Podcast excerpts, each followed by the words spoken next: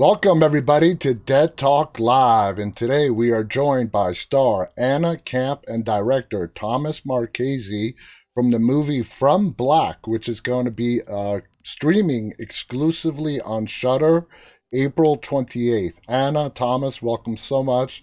Thank you for being on the show. Congratulations on this movie, which I really, really enjoyed. Such a great take on a really unique story, and we're going to get right to it. Anna, I want to go ahead and start with you. Your character, Cora, is a recovering drug addict. She kicks the habit after the tragedy of losing her son. And, you know, that's not how it normally happens. A trauma, a tragedy leads people into addiction. How did you approach that reversal? Well, I think it's in a pivotal scene in the beginning of the movie. We get to see her in her group therapy session, um, where for the first time she's really talking out loud about what has happened.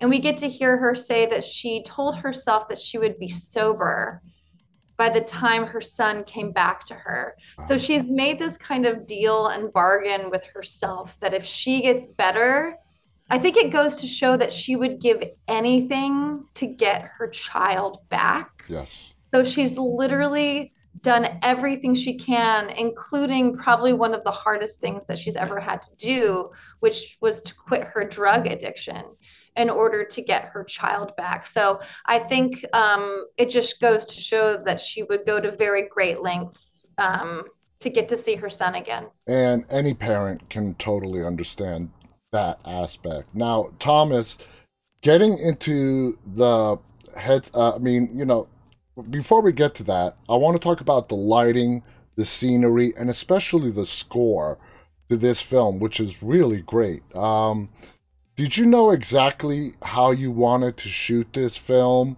or was there some trial and error that you did on set to get it just the way you wanted? Um, no, we we knew exactly exactly how we wanted to shoot it. Uh, the our cinematographer Duncan Cole is a mad genius. He uh, he came over from New Zealand and the guy's just got such an incredible eye and, and just such a I'm a DP as well so mm-hmm. on on one hand you know the coming from the one man band world that kind of thing is really difficult to hand off to somebody but this was so effortless because he's just incredible. And it was really uh it was fun to have a common language and and design the film together but we spent a ton of time in prep um, to make sure that we were you know dialed. As you were di- yeah. as, as you were directing this did you find yourself going back into that cinematographer mode at all uh, not so much in that, like, I, will just never be one of those directors. It's like, yeah, I need a medium from over there. Like, I'm always, I want to see, you know, I, I want to see what's what's down the lens. And i and and uh but but with somebody like duncan it was really collaborative. It was just really great. There was never ever any tension because he clearly is is uh, worlds more talented than than i am. If anything it just uh you know allowed us to have a, a common language like i said. Excellent. Now anna uh, the loss of a child is extremely difficult, goes without saying. The circumstance in which Noah, uh, Cora's uh, child, disappears adds an enormous amount of guilt to Cora's character. Uh, because, yeah, it's hard to say, but it is partially your fault, Cora's fault. Mm-hmm. Now, how did you get into that mind space uh, of Cora? Having to deal not only with the loss of her son, but her actually being partly responsible for it. Well, um, it's a very difficult place to put yourself as an actor but it's it's actually a huge gift that I was given um, when I read the story and I read the script to get to be able to play all of these horrible things. It was actually something I was looking for as an actress. So when I'm in that space, I'm I'm basically, you know, thinking about I'm not one of those actors that uses substitution, right? Where I'm like, oh, my dog died, like I'm gonna put this here. And like, you know, that's not what I was doing. So I really, you know, and Thomas has heard me say this before, but I really like spent some time with Trey, the young actor mm-hmm. playing Noah. I was lucky enough to shoot some scenes with him very early on, I think like the first day. Um, and I got to like really figure out like what he was like as a kid and like find things about him that I loved and listen to his voice and really kind of put myself as if, if, I was his mother, you know, how would I feel if this particular actual person, if Trey was just gone, if he had just vanished from the face of the earth, and if it was my fault that that had happened, and you just kind of breathe that in and let that sort of sink into your soul. Yeah. And for me, it became very, you know, not easy, but I, I tapped into that because as an actor, I'm trained to really, you know, tap into my emotions and be very open and you know the the atmosphere on set they created a very safe space for me to to be. And i would you know put my headphones on and i had a song that i would play over and over and over that put me into that that space emotionally. Wow. Um, and it was it was a real it was heartbreaking. It was really heartbreaking actually every day to be on that set but it was also exciting because i don't get to play roles like that normally watching you on on in this movie, I don't know if it's because I'm a parent as well. I really sympathize with Cora's character.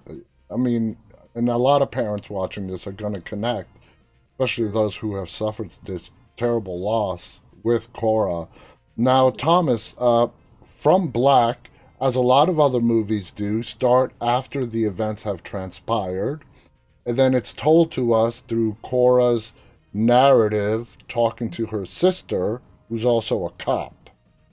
Uh, when that started, and we she started going into the story, I didn't expect to see Cora present day until the very end again. Well, that's not how you did it. We see the present day frequently throughout the film. Uh, what made you shoot it that way or tell the story in that fashion? Well, honestly, uh, the way that it, the final cut is actually even more linear than it used to be. It used to jump around even more. Um, uh, uh, very early on, we knew uh, th- this was going to be a much smaller movie initially, like three, four years ago, and I knew that I needed to kind of uh, hop around a little bit to you know to keep the audience's attention when this was going to be a just a teeny, teeny, teeny little movie. But then, luckily, it. Um, so that's why that started the nonlinear storytelling because I wanted to make sure to have as many uh, yeah. you know hooks to keep you interested as possible. But a bu- then you know a small budget breeds bigger and bigger. A small budget breeds innovation. yeah, definitely, I'm, definitely, definitely. I'm sorry to cut you off. Go on. No, no, not at all. And, and, then when the budget ended up climbing somewhere to where, wow, we're going to be able to do something really exciting with this, then you know all those elements were already in place. So that's very nice. Uh, Anna Abel your scene counterparts throughout the whole movie uh, is well, you know, an amazing job that he did. Uh, he's the leader of Cora's uh, gr- grief group. You know, mm-hmm. during the group session, Cora only talks once. And we gather that because we get to see the moment that you tell the story on Noah's birthday. Do you feel Abel's character would have approached Cora if she had just stayed silent and never said anything? Or was it her speech on Noah's birthday that made him come out and approach her? I think it was definitely her speech on Noah's birthday. Um, I think that that I think that whether or not we know that Abel knew what had happened to her son, that opened the door. That was the first crack that lets some light out for able to be able to able for able to be able to come in um, and approach her. It was it was her basically you know opening the door for him. So I think that that's why that scene is so pivotal and so important. Is that it really sparks the entire rest of the film. And John Ales did an amazing job as Abel. Did you guys click right away? Was was the chemistry just there? Yes, 100%. I had actually Mm. um, met John in a movie that we did earlier, a Western, but we had no scenes together. Yeah. And we always walk by each other and I'd be like, I want to act with you, man. I gotta figure out something I can do with you because you're so talented. I, I just know it. Um, and then what, the same producer of that movie produced From Black, um, and she brought us together, and immediately we had a fantastic table read where I just knew, my God, this is the scene partner of my dreams. I was so excited because he was so talented and so present and so calming, but also so surprising. He's one of the most, he's one of the greatest actors I've ever gotten to work with. So it was from the get go that we knew something really special was going on between us. And I really trusted him Yeah. right at the beginning, which is really, really needed, especially for a movie like this. Now, Thomas Abel, when we first meet him in the group, he's like every other group leader that we see in movies, right? Very open. We want to, do you have anything to say? But then for the rest of the film, he is like this completely different person. I, I really noticed that from that first moment we meet him f- from the rest of the film. Was that done intentionally or is it just me? Well, well, we're getting we're getting a little we're tiptoeing towards spoilers. Yeah, yeah, here. we're- Uh, We're not Um, going to get into spoilers, but no, I, I, I it, interestingly, I think that there's kind of three incarnations of him, in fact, throughout the movie. But um, yeah, you know, at, at, at- when we first, the, when we very first meet him, he's in the group setting. He's, you know, he's playing the shepherd. He's, he's, he's, he's there with his, with his flock, and he's kind of, um, you know, he's being that guy. And Yeah. then I think, you know, and then he finds kind of a kindred spirit in Cora, and then they, um, they've got this shared trauma that they kind of, um, bond over. you know, they bond over. Yeah. Yep. Now, Anna, Yeah, definitely. uh, when Abel comes to your check up on you because you miss group at the, I believe he comes to your workplace, and whenever he presents you with this fantastical idea that your reaction is to blow him off, kick him out of the house, or whatnot, why does she seek him out again? Is it just the 0.001% chance that she might get what she wants? I mean, what makes her go back to him? I think what makes her go back to him is just hope. I think she has hope. I mean, if your child was missing, I'm, I mean, if you're presented with this opportunity, like at first, of course, you're going to be a skeptic. You're going to go, What is this? This is bullshit. But I think there comes a moment where she's just like, What if? What if? Yeah. If there's a, even if there's like a 0.2% chance that maybe maybe even in her soul and her mind she like thinks she can hear him you know what i mean but that's comfort enough you know how people go to these psychics that claim that they can make contact Yeah. with loved ones who have passed away i think it's a similar thing with her to where she's seeking out comfort that her child is okay because i know that i would do absolutely anything. Yeah, I whether it's just a sign whether it's like you get to see like a leaf fall on the specific moment that like you're like that means something to me. She's looking for anything. Any kind of hope to cling on to. yeah. Thomas, the way you segmented the film, giving sort of uh, names to the different chapters, I, love how you did that. And for me, as the audience, it actually drew drew me into the ritual that was being done. Uh, were those the motivations behind it, or did you have completely different reasons why you wanted to sort of title each different segment of the Well- ritual film? Uh, I, I don't know if it was a. Uh, I just like the idea of starting that once the actual ritual has commenced. You know, once they start taking steps towards doing this thing, I liked kind of the buildup of because those to me are not uh, more than just being separate little vignettes or whatever. They're they're it's a we're building towards something, right? Whether that's something horrific, something you know, whatever that's going to be, but um, I just like the notion of, of, of it helping build towards something. If that's did that answer your question? But Yeah, that was yeah. basically the purpose behind it. Yeah, no, it totally makes sense. Uh, Anna, you are pre- during a part of the movie, you're presented to eat this uh, mystery meat. Okay, mm. let's just label it that. It's yes. labeled as flesh, blood, bone, and then there's like a cup of blood.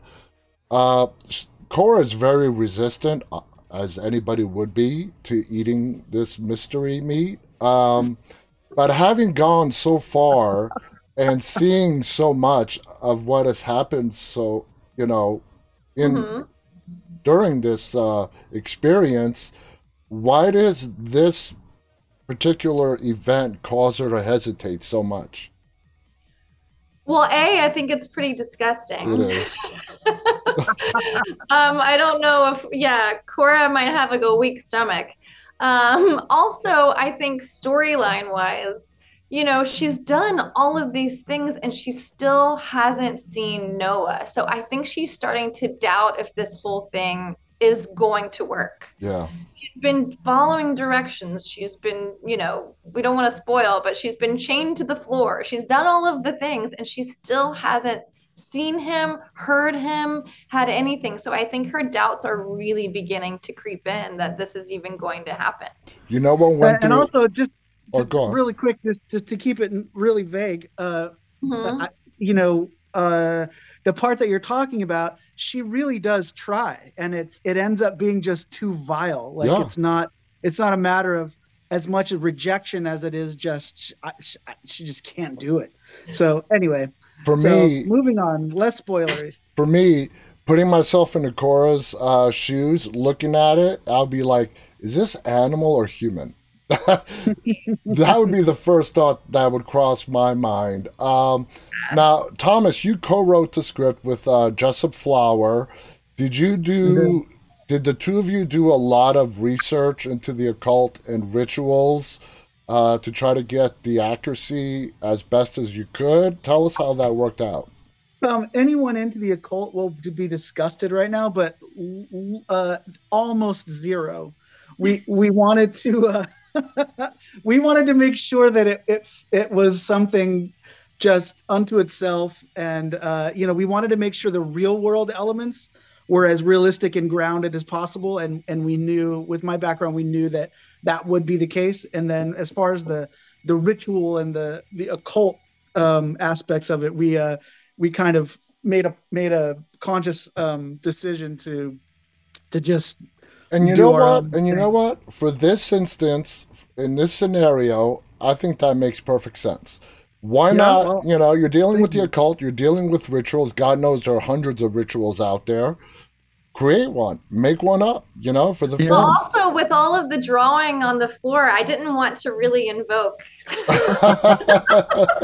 you know, it was a, it was an old house too. Yeah.